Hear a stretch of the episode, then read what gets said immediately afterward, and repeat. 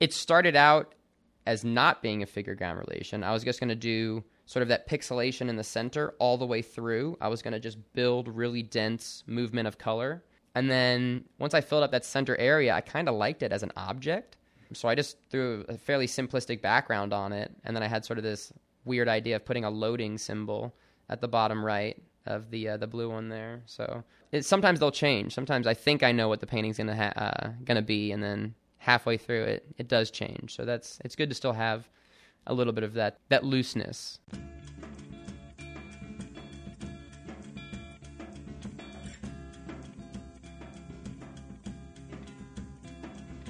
Welcome to the Studio Break podcast. I'm your host, David Linneweh.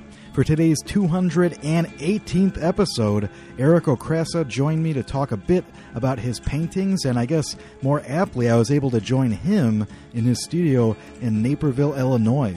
We talked in depth about his colorful hard edge abstractions, and we talked a bit about his background and history as well as different processes. And he uses a lot of digital tools, a number of programs, as well as a vinyl cutter and regular old painter's tape. And we talked a bit about his editing and all sorts of great stuff. So please stay tuned for that interview coming up. If you're checking out Studio Break for the very first time, I want to encourage you to visit studiobreak.com. We've got a big archive of artists up there, and each of our posts have these lengthy interviews where we discuss process and history and all sorts of great stuff with the artists. And we also have links to their websites, images of their work, and all sorts of archived episodes that are available. So be sure and peruse. You'll also see there's an iTunes hyperlink, so you can hit that and subscribe to the podcast and see we've got a big catalog there. So please check it out. You can, of course, follow us and check us out on social media. So be sure and like our Facebook page. You can find us on Twitter at Studio Break and, of course, on Instagram at Studio underscore Break. And with those announcements out of the way, here is the interview with Eric Okrasa. Stay tuned. Welcome to Studio Break, Eric Okrasa.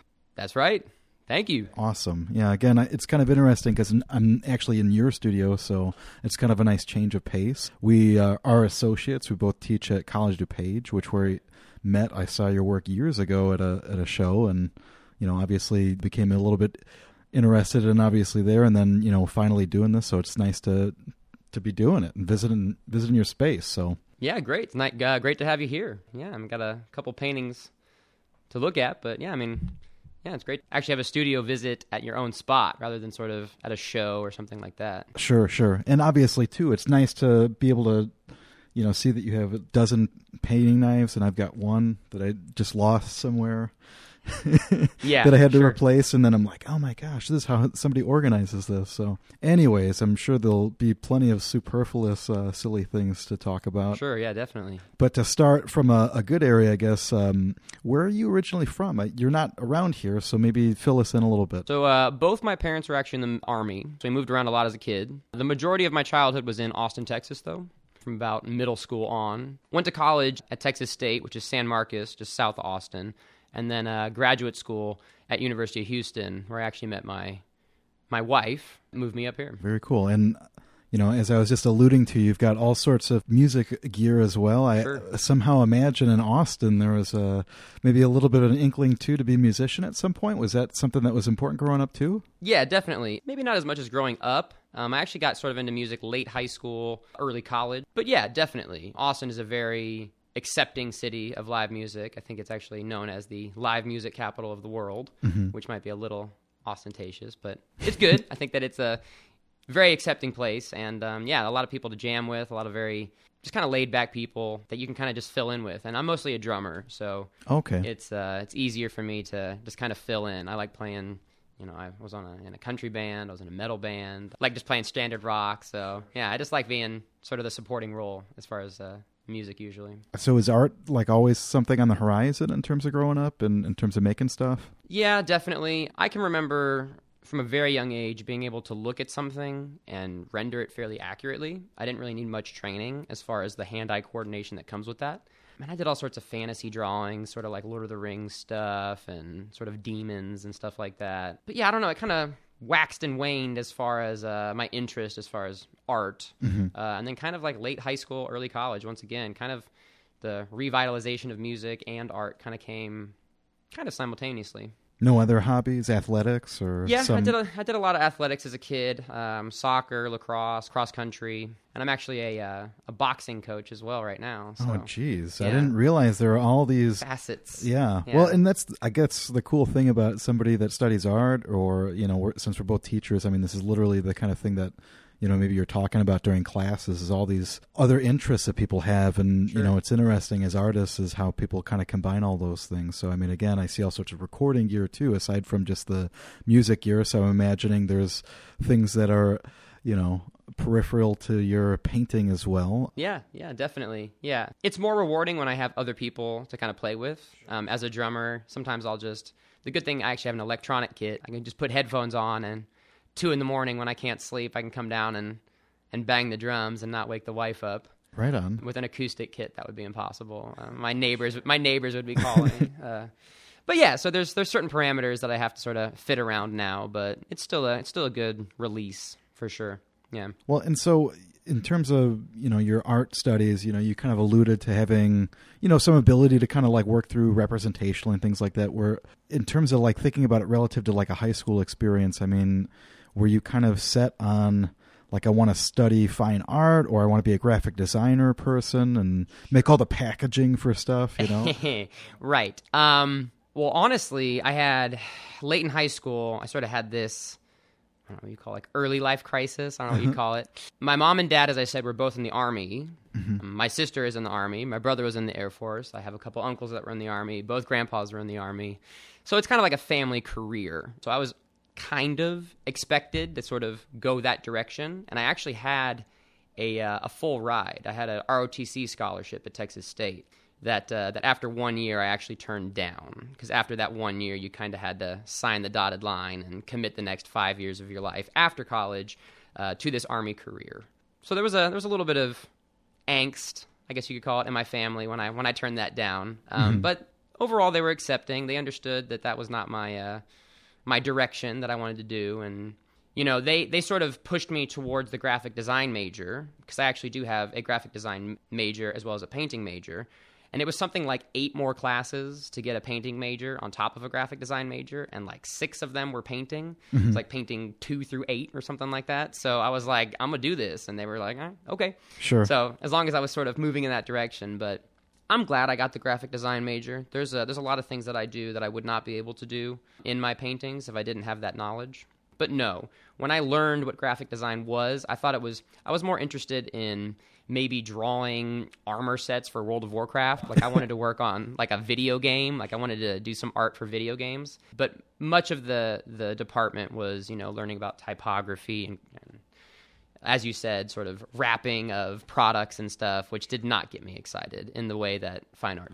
And so that was like a, where you started from in terms of college, in terms of like pursuing paint, like both essentially. Correct. I knew I wanted to do something with art. I didn't really know what that was. Uh, I had taken a couple drawing classes, uh, like a 2D design class, and my parents sort of encouraged me to go in a more marketable art degree. And I'm assuming too that there was a little bit of influence, certainly relative to what you could do. And I'm sure, just like any other program, you're starting with bottles and Sure. you know moving towards other things. Um, I'm curious if that kind of graphic design or slash design slash abstraction stuff was something that was apparent, you know, especially in undergrad, because obviously still a big part of that now in terms of what I see in your work. Sure, definitely. So yeah, I think even in the early stages of my sort of college progression, I was still working very figuratively. Mm-hmm. I thought that was the best way to progress through my artwork because that was my skill set.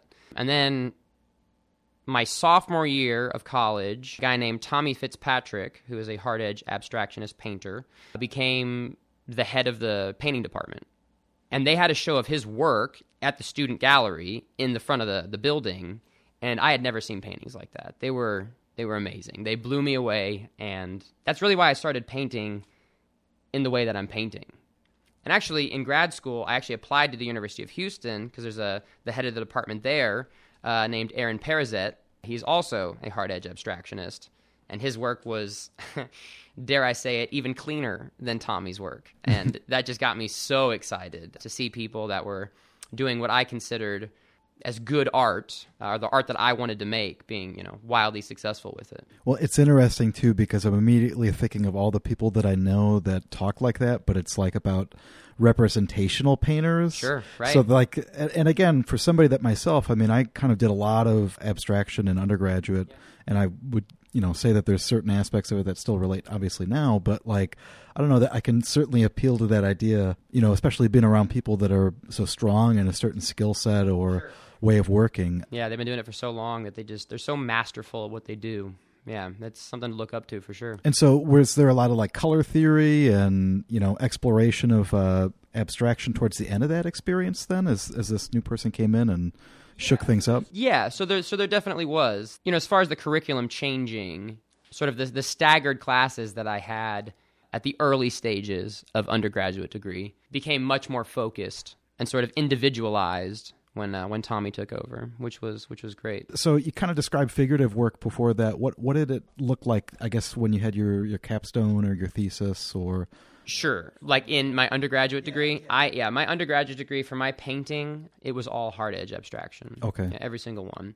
But at the same time, the same semester, I actually graduated with the graphic design major, um, and much of the classes that I took, you sort of had to take these set 10 classes to get the major. But then you could also take, you had to take like six electives in that focus. And I, I think five of the six that I took were some sort of uh, illustration or graphic illustration. Or So I had a very strong portfolio of, of graphic drawings that were more figurative, um, that I could still use that skill set. But I don't know, I think a lot of those were, I sort of went towards the kind of dark subject matter, kind of things that were a little bit more disturbing or kind of a little bit unnerving.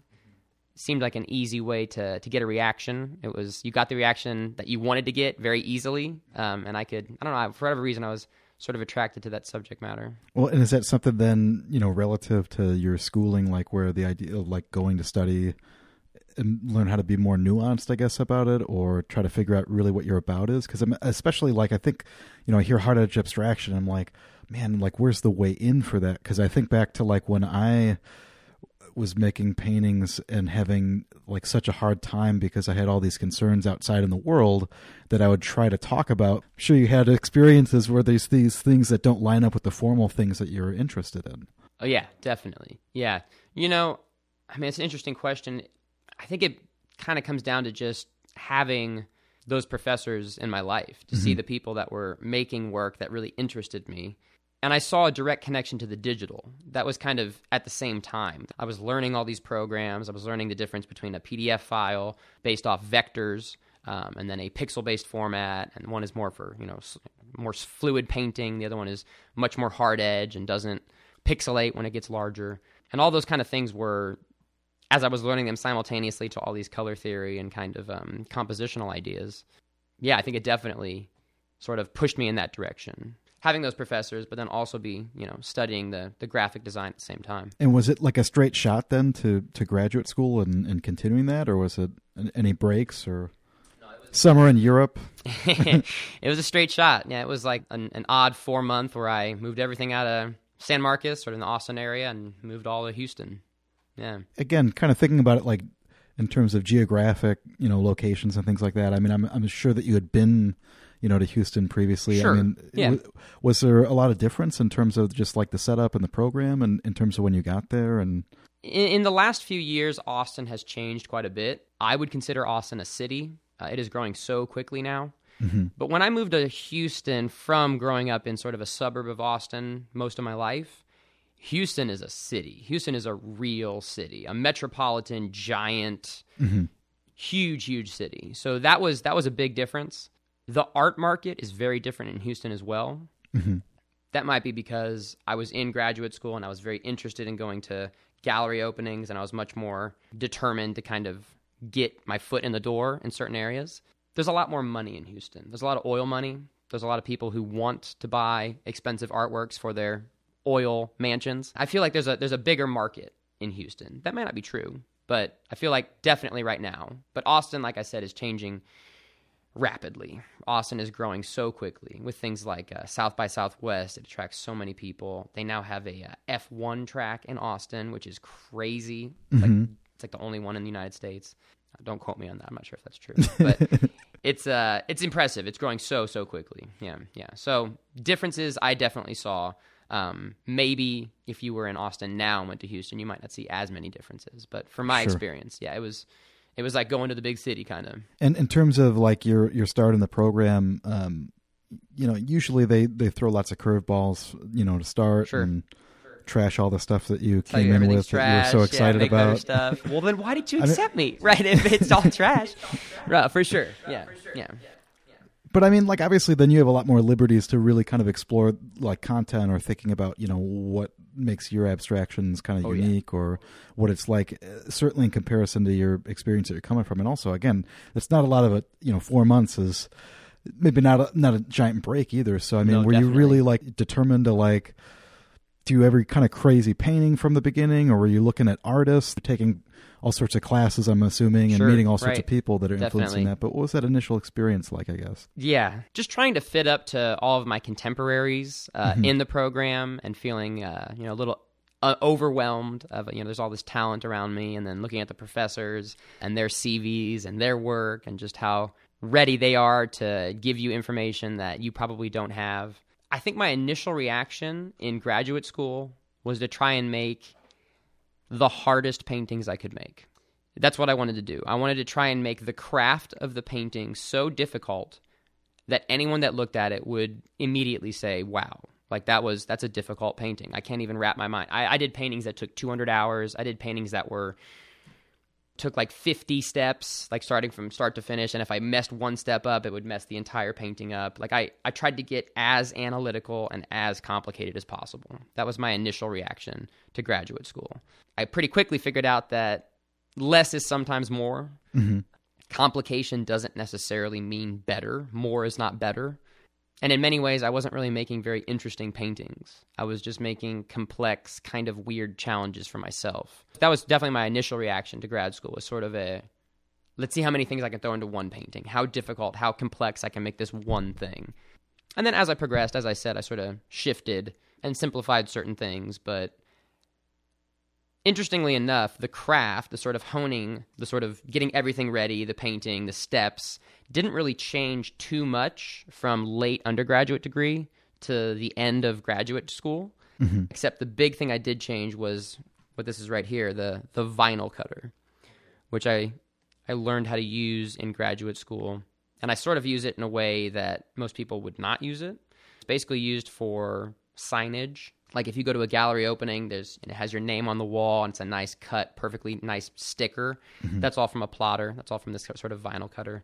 Uh, I'm actually using that vinyl cutter to block certain areas, like on this uh, one right here in the center. You know, if I came in there with tape and tried to do that with an exacto, I would have killed myself. But Sure. um, I made two stickers, very complicated stickers, laid them, and then used them as a mask. So yeah, the vinyl cutter was was a big a big shift in complexity without having to spend a hundred hours on on a painting. Sure. Well, and again, to kind of think about that, I'm I'm sure a lot of it still relates, but like I was pointing out earlier, you got all of your tape rolls uh, still too, so there's some more traditional ways sure. of working through it yeah, as well. yeah. I mean, this tape ball is about 15 pounds, so that's a, that's a pretty impressive tape ball. And I started that at the very beginning of grad school, so that's a almost a 10 year old tape ball. And you think about all the things that people have to store that are artworks, and then you've got this tape ball that you're carrying around. So Exactly. Yep. maybe we'll have to share an image of this. Sure. Yeah, yeah. I have this idea. I don't know, maybe some retrospective in 50 years or something when this thing is as big as I am to uh to cut into it. Mm-hmm. To cut like a like a subsection out of it and like kind of see how many how many layers are actually in there cuz it's all tape. Like an excavation thing for the tree with the yeah, yeah, exactly. We can see the yeah, the rings, right. Sure. Yeah. Well, and I'm curious, you know, you, you kind of talked about it growing content and then changing directions. You talked about things being very complicated and then wanting to kind of simplify for their impactfulness. I'm curious, especially as someone that, you know, likes that kind of painting, was there any particular artist that you kind of really looked at as like doing something that you wished that you could do with your paintings that, you know, you get the technical side down, Sure. but then it's like, what are they saying or doing? Or Right. How are it- they doing it better? or or what do they do? You know, I mean, Yeah. again, because I mean, your work is so formal too. I mean, I know that that's something that might formal qualities are maybe not looked at all the time as being a positive thing, but Of course not. Right. certainly that could be something that you might explore forever and Oh, yeah. focus on No, yeah. solely for that I think, reason. I think in this level of abstraction, the formal qualities become maybe more important than what is actually being painted in some ways. You know, the movement, the color, the the balance. Uh, those are always consistent things that I'm thinking about um, when building composition.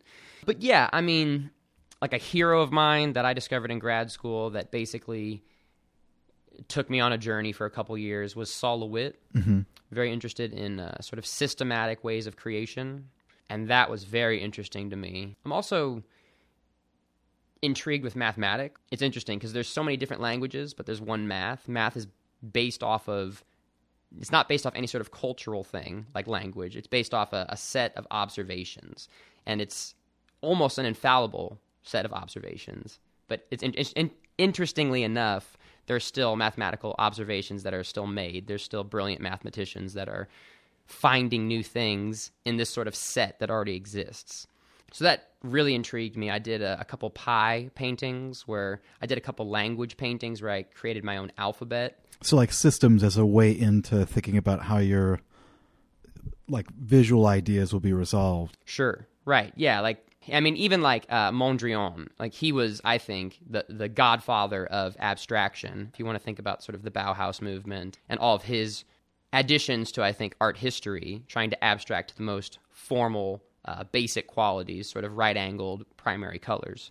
He was trying to create kind of like a language. He he really was interested in anyone in the world could come up to my painting and get the same kind of reaction to it. There'd be no cultural manifestation within the painting. There'd be no sort of connection to that depending on if you were a white male from Europe or if you were from somewhere totally different. You know, it's it's just a, it is what it is. It's just colors on a on a canvas. And that really interested me too. The idea of trying to create something or try to create an observation of something like a system that anybody could sort of connect with in a way with no sort of cultural sort of biases. Mhm. Which is I don't know. I don't know if I ever really achieved that. I think that's a very very difficult thing to even sort of wrap your head around sometimes. But but yeah, I think that was constantly in my mind as well to make them less specific but still have those really strong formal qualities that we were talking about. I'm curious though. Again, like so to to think about that in, in that tail end. Again, you get your thesis exhibition. You're making like how many how many paintings? Like how big are they? How are they kind of shifted in terms of that? You know, couple of years of studying there, or three years, or whatever it was. Yeah, it was a three year program. Man, I probably presented 12 paintings.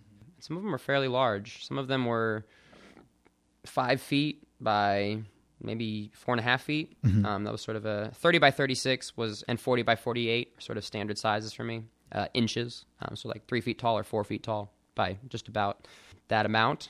So that was sort of a standard size. But I do have a, if we want to upload a picture or two, I do have a pretty good picture of the the thesis show. I had one kind of room to myself, and then kind of a, a hallway at the university at the University of Houston. It's a thing called the uh, the Blaffer Gallery, which I actually was a docent at during uh, during grad school. I gave guided tours for the uh, the shows that came. That was that's how I made a little money in grad school. Oh, nice. Yeah, so I was pretty familiar with the with the layout. So I, I sort of claimed a little spot that I Sure. wanted that I think would be uh, good for my work. So that all worked out. Yeah. You graduate from this experience, and then how did you wind up up, up here again? I'm, I'm I'm assuming that you started getting jobs up here, or somebody did, or Right. So strangely enough, what happened? So I graduated, and actually at that thesis show, I was actually approached by a gallery, and actually was lucky enough to get gallery representation in Houston right after that show. And then a week later, Tommy at Texas State says, "I have two painting classes I want to teach, or I need to be taught uh, this summer. Do you want to come teach?" So like literally weeks after I graduated, I'm moving kind of everything two directions because my fiance, or I guess it was just my girlfriend at the time, not quite my fiance, which is my wife now, got into her doctoral program at Roosevelt University in Chicago. She's moving, so I'm going to be moving, but I sort of had to move certain things in certain areas. I had to move like the majority of my stuff in a moving truck to Chicago, and then I was taking like the bare minimums to San Marcos to teach for two months, and then I sold my car, and then I flew up. It was a it was an interesting couple months uh, right after grad school. But yeah, moving to Chicago or uh, you know Naperville, the Chicago area, was a big change. Yeah, I mean I didn't really have any jobs waiting. I actually ha- had to turn down a job at Texas State. They said keep teaching, and I said I can't. So yeah, that was that was a, a tough couple years for sure before I sort of got into the uh, into what I wanted to be doing. To think about the actual process uh, now in terms of where you're at. So, like when you're starting a painting, you know, what are you typically starting out something uh, in like a design aspect then on the computer?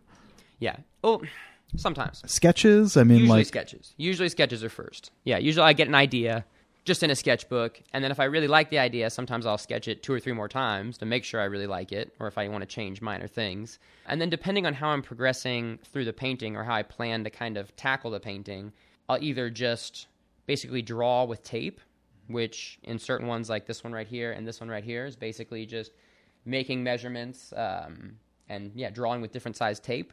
But if it's very complicated, like something like that right in there, where there's no way I could do that with tape, I start planning on the on the computer um, using a, a vector-based program, Illustrator, Adobe Illustrator, and then yeah, I can cut it directly on the vinyl cutter there. And in terms of like drawing and and kind of designing, planning, I mean, is it something then where you like see a shape that you're kind of looking to kind of play around with, or you know one element of it, and then it's like a reaction, all those other things? It kind of depends on the the type of painting I make or I'm making because the process can be very similar, but I think that the subject matter for me personally is quite different, and that can change how I sort of progress a painting.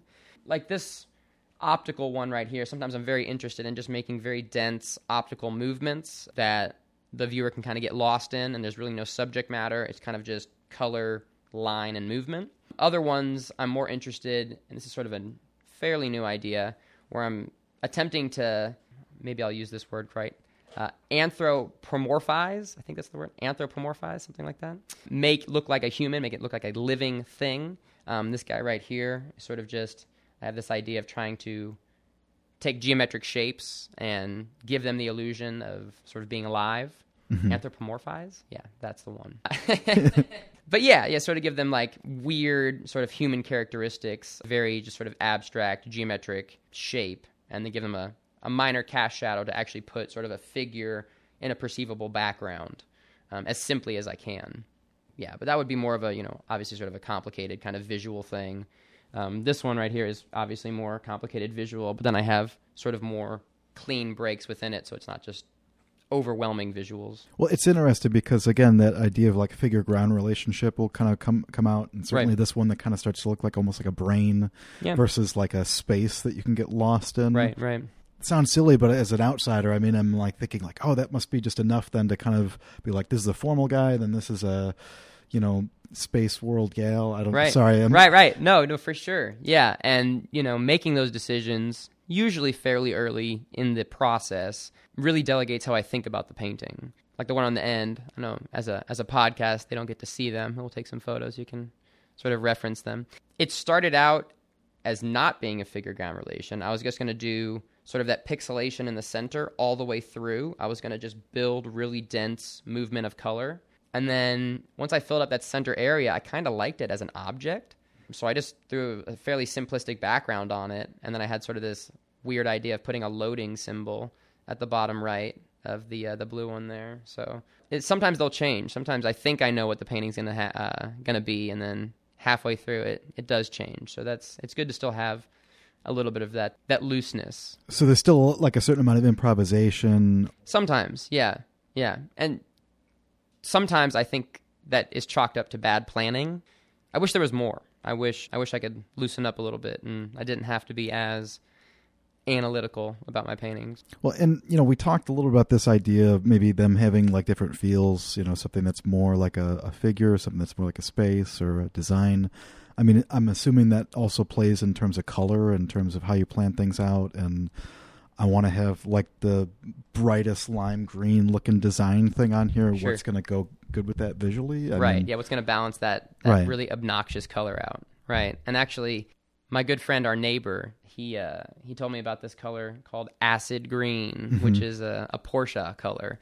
That It's it's only them. They do it standard in their you know hundred thousand dollar cars, maybe more. I have no idea. But that was the idea. I wanted to, I, I tried to color match that as closely as possible, get that acid green, and then once I had that, I made that decision and then based the secondary color off of that. I did m- almost that whole entire form to completion before I even decided what the uh, the background was going to be on that. And I, I'm assuming too at this point, and obviously when people kind of see your work, there's all this like kind of figuring out how you know this was worked out. Process oriented, yeah.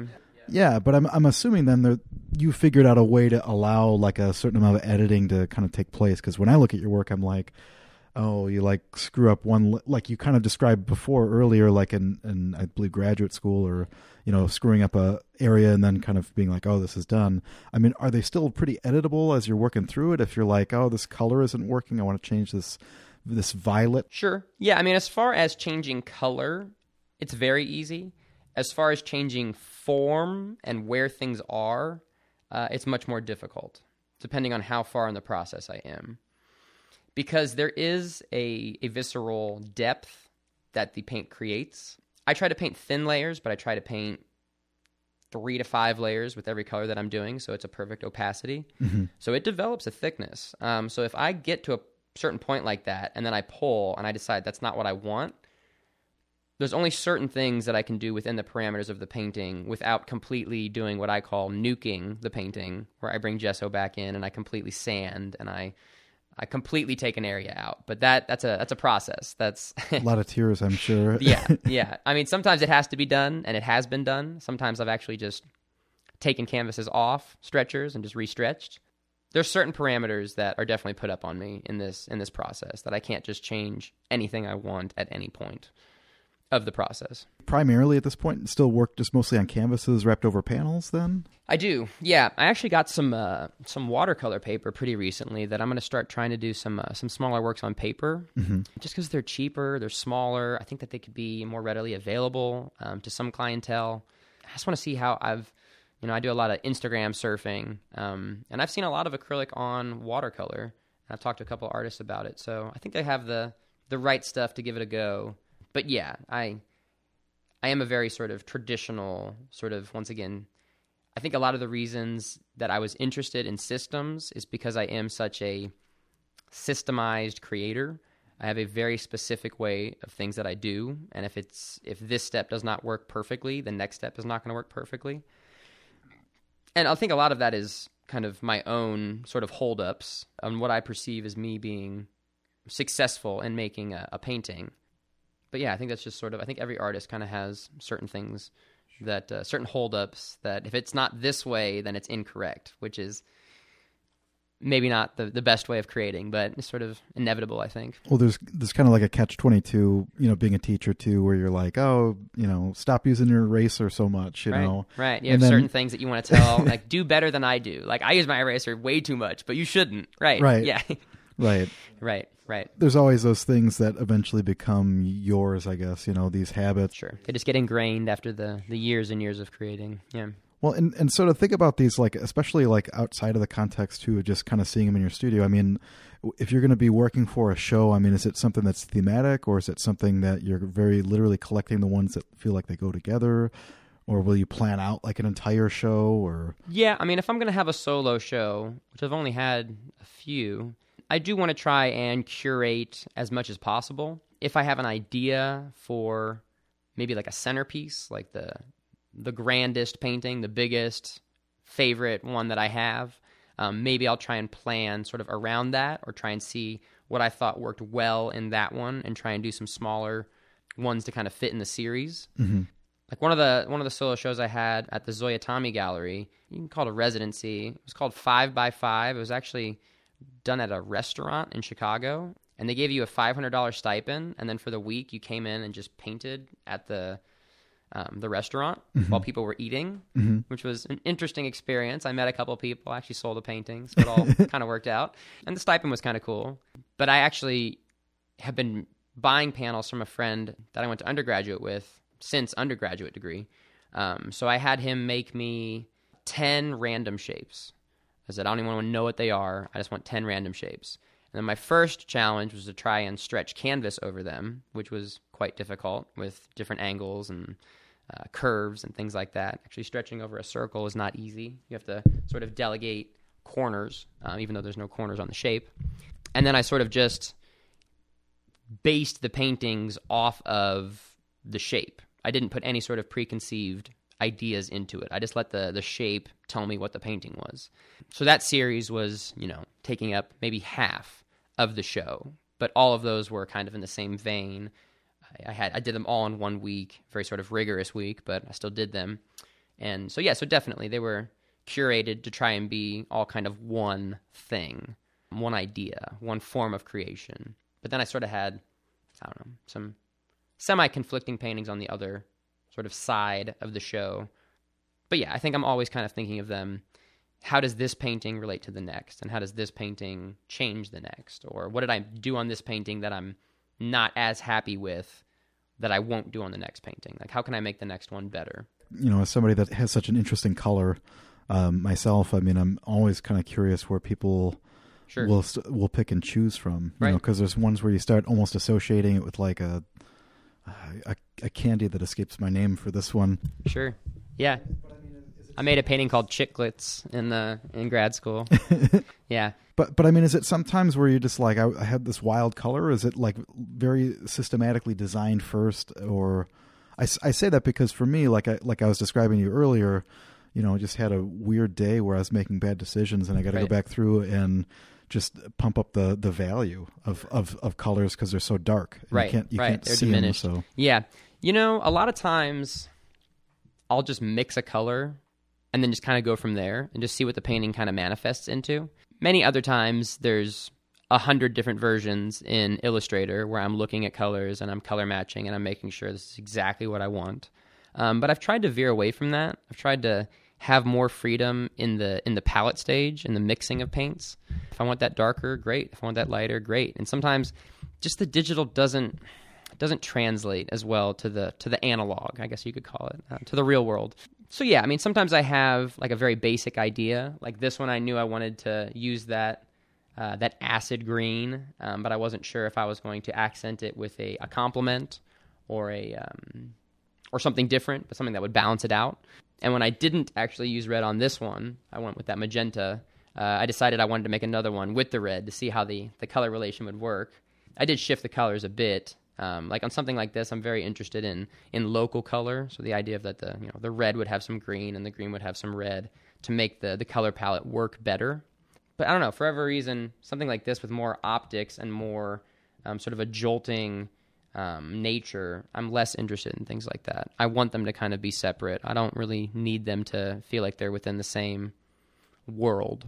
And again, it seems like then sometimes they're informed by something, and then sometimes they're informed by them themselves, or Sure, like the yeah, more decisions that you're arbitrary, right? Yeah, where Sure. yeah, um, sometimes it's very difficult for me to do. But sometimes when I turn my brain off, when I stop thinking so much, I make better paintings. When I stop putting so much value into every decision I make, and I just sort of let the the process kind of take over. Sometimes I make much better, much more successful paintings. And is is there anything that like I don't know allows you to kind of get into that that zone where you're seeing things more clearly? Some people just have some very weird processes, or you know, they're going to turn everything around or turn it upside down, or Right? you know, or they need to work in silence, or uh, like, is there anything that allows you to kind of access that or pull from? Yeah, um, seclusion helps. Um, me trying to just kind of get into my own headspace. Good music can definitely help put me in a in a good spot as well. I don't know. I think I used the term waxing and waning earlier. I think that's kind of how my probably every artist's creative process kind of comes. Mm-hmm. Sometimes, like some weeks, I'm just killing it. Some some weeks I'm I'm in the studio for three or four hours a day every day. I'm working on multiple paintings. They're all working. They're progressing nicely. And then sometimes I'll go like a month without really doing anything, kind of just like pitter pattering and kind of cleaning stuff up and doing minor things. So, uh, yeah, I mean, I think everybody kind of goes through that sort of internal struggle uh, that you want to get in the studio every day and you want to do work and you want to make successful work. But yeah, sometimes just life gets in the way, I suppose. Sure, sure. And my own kind of, I don't know what the word would be, laziness, probably. My own just not being able to get in here and just buckle up.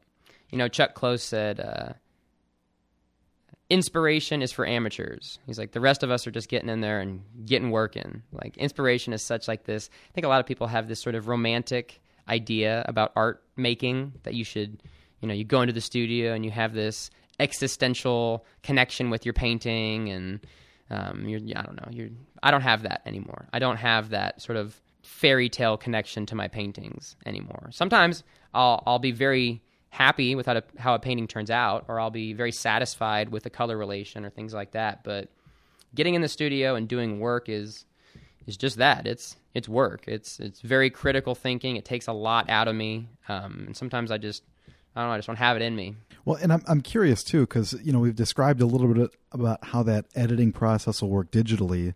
Is that something then where you might have like again? I noticed a stack of like smaller panels. Sure. I mean, Right. do you have like a bunch of like small things that you're also just kind of like "Ah, I don't give it, Yes. don't care at all what's going on with this one. I'm just going to dump this on there and then go to down with tape and For sure. Yeah. And those are the ones that uh, you're not seeing today. those okay, are yeah. those, are all hidden. Okay, Yeah, those are the the uh, yeah the the blackmail paintings. Those are the ones where yeah, and Well- sometimes those work. Sometimes they become more kind of like just uh, I can't compare them to Jackson Pollock's, but they become kind of a mess. They become a little bit overworked um, sometimes. That I I just kind of keep building them, keep building them, and it, they're more. Um, kind of tests for other things almost like sometimes i'll do something really nice in like that square inch and i'll be like oh i'm gonna make a whole painting out of that so sometimes they're they're better just kind of jumping off points than actually finished pieces Well, and I'm, I'm asking too, especially just because you know, like anytime you, you know, start getting to a place where like, you know, you're running out of room, or I don't know, like like it's always such a hard thing to kind of figure out where you want to go as you as as you're working, yeah, Sure. and you Yeah. certainly don't want to, you know. I- I'm sure from like an outside perspective, that's something that I always think about is like, oh, somebody's probably like, oh, this is the exact same thing that Dave's doing, or you know, Right. whatever else. So it's kind of like, how do you keep finding some some new kind of ground? So it's interesting to think about it like that because then it sounds like then you've got you know multiple outlets to kind of be able to do that, whether it be drawing or designing stuff, editing stuff, or Sure. just you know working on a new painting that's going to be burned. right right right exactly. Yeah i mean you just never know how things are going to turn out for sure. I've also started with that vinyl cutter. Um, one of the things you can actually do is make uh, t-shirts. And i actually have a, a heat press over there that basically take a very well cut sticker and you put a lot of pressure and a lot of heat on a t-shirt and you get a nice a nice sort of quality. I actually have a couple right over there um, but i've actually sold a couple of those i did pretty well at a, a couple art fairs um, people seem to like T-shirts there, and one's kind of funny. It's sort of like the the Supreme logo, and then just has "ish" after it. So it's like I'm not quite Supreme, but Sure. I feel like I, I like the idea of trying to put humor into my work, but I never find ways of really doing it in my paintings. Sometimes I'll think things are I will think things are semi humorous on the uh, the color palette or how I've painted certain things, but I don't think they sort of translate sometimes. Like to me, that's kind of a funny painting. It's kind of a goofy painting. It's got like these bold kind of bizarre colors. I think that the the purple in the back doesn't have enough value in it. I think it's just a little bit light. It's kind of a, just a goofy composition to me. But I don't think that would translate uh, to most people. Well, and I'm curious then too. Now that you bring it up, I mean, do you have you know fun titles, or are they like un, Yeah, you know, yeah. untitled 712 or Yeah, Yeah, I mean, I, I try not to put too much thought into my titles. That's one thing I try to be as intuitive as, as possible. So usually at the end of a painting, I'll kind of look at it and whatever comes to mind is kind of the title now. I don't put. I try not to put too much weight on that. There's yeah, I think there's a lot of artists that w- that do. Uh, I think that the the title becomes a lot of the piece. But no, I think my titles are semi arbitrary or sometimes like a little bit of a joke. Well, and you kind of described earlier about kind of wanting to have maybe like a little bit of openness. I, want to say in terms of like the way somebody receives it, so that when they go up, that you know if they want to just have this pure formal thing, or if they start Right. thinking about Alice in Wonderland or what, you know, whatever.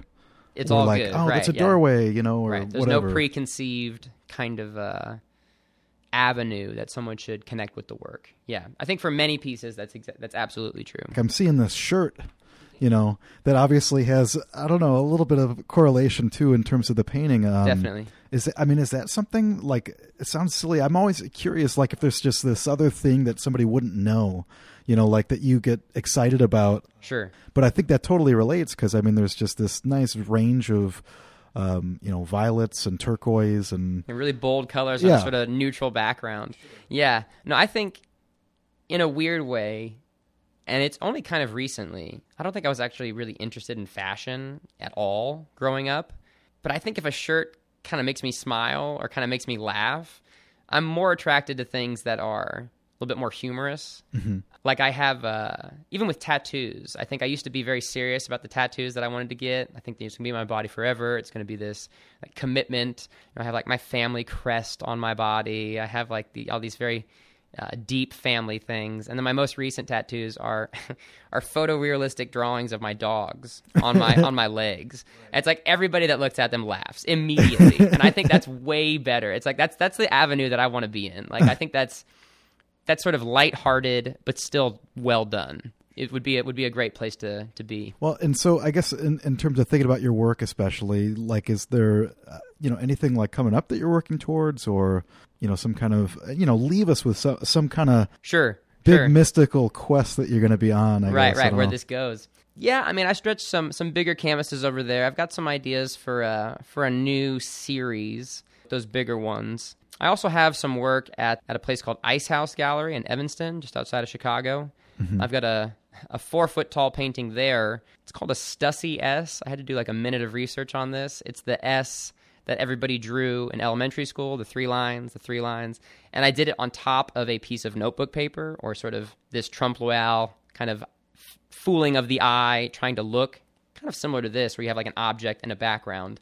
But i had these ideas of trying to plan a show around like my fifth grade doodling. I drew a lot of stick figure fights and I drew a lot of S's and I did, you know, I was just a totally inattentive kid. I was not listening ever uh, in elementary school. It took me a, a lot of work to be able to uh, do well in school.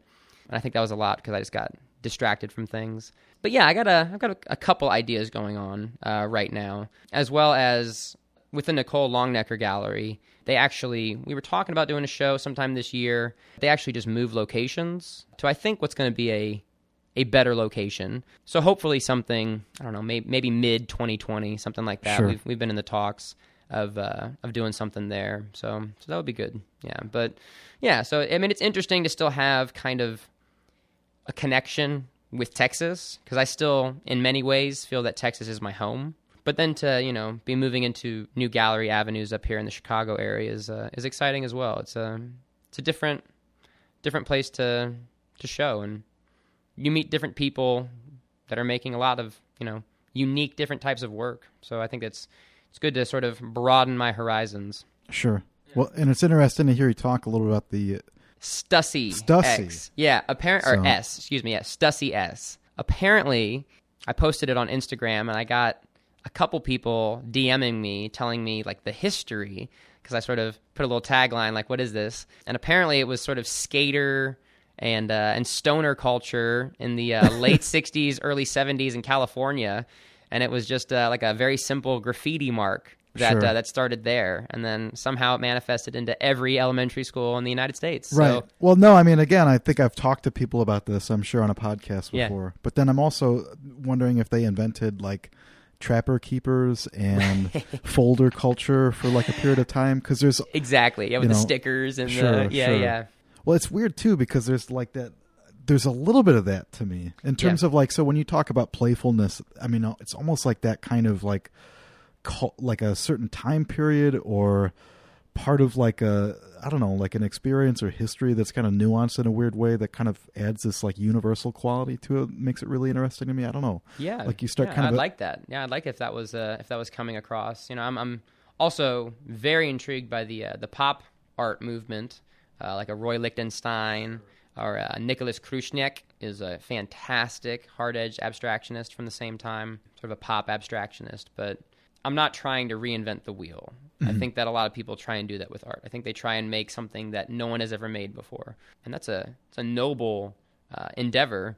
But I think you'll find that someone has probably done it, and someone has probably done it better than you have. So I think to put yourself in that sort of space, almost self defeating. Well, and, and there's something too that like um, just coming to realizations as you get older. We've talked about already, you know, how much time we have in terms of being in the studio and, and, and other responsibilities. And, you know, sometimes it might just be that you really like to get, you know, super nerded up on the computer and design sure. something that's insane. And how am I going to paint this? And it's going to yeah. be so cool when somebody sees it and sees that crazy pop of color and they're Sure. like, whoa, you know, like, Yeah. how did you do that? Yeah, no, for sure. You know, I heard this statistic uh, in grad school the average amount of time that someone spends with a painting, like in a museum or in a gallery setting. What do you think? Oh, I'm going to guess three seconds. Yeah, I think it was four seconds. Yeah, I think that was the actual time. So that's, that was a great guess. When I heard that, I was flabbergasted. I had no, I mean, because when I sit with a painting, when I sit with a painting, I could sit with a painting for half an hour and Right. still be getting stuff from it. So when I heard that, and that was early in grad school, I think that sort of pushed the complexity of those paintings as well. Mm-hmm. I had this goal, like, I want people to look at my paintings for 10 seconds. Like, that's, Right, that's my goal. Like, make it so complex that you can't even look at it all in three seconds, that there's so much going, but I think sometimes people get turned off by complexity too. It's just like it's too much to look at. I don't even want to look at it anymore. They keep moving. And now with Instagram, you just need something that's really long and narrow, so that you have to keep scrolling. That's to right. Get through That's that right. you get a couple so- full scrolls on it, so you can and then double tap it for the like. Yeah, right on. yeah. Which is yeah. I think I've talked a lot about that with my classes too. The um the ever readiness and the availability of being able to see artwork. You know, with if you just get in one sort of search on Insta, you can just keep scrolling and you can see hundreds, not thousands, of paintings. But I think we're losing a lot of the connection that we have with the paintings Sure. this sort of visceral quality of actually walking up to a painting and seeing, you know, how it's made and what this thing is. Um, that's always my first question when I look at a piece of work. Inevitably, is how was this thing made? If I can't figure out within the first few seconds of how the artist made this thing, I am immediately more intrigued by what I'm looking at, and I want to investigate it further.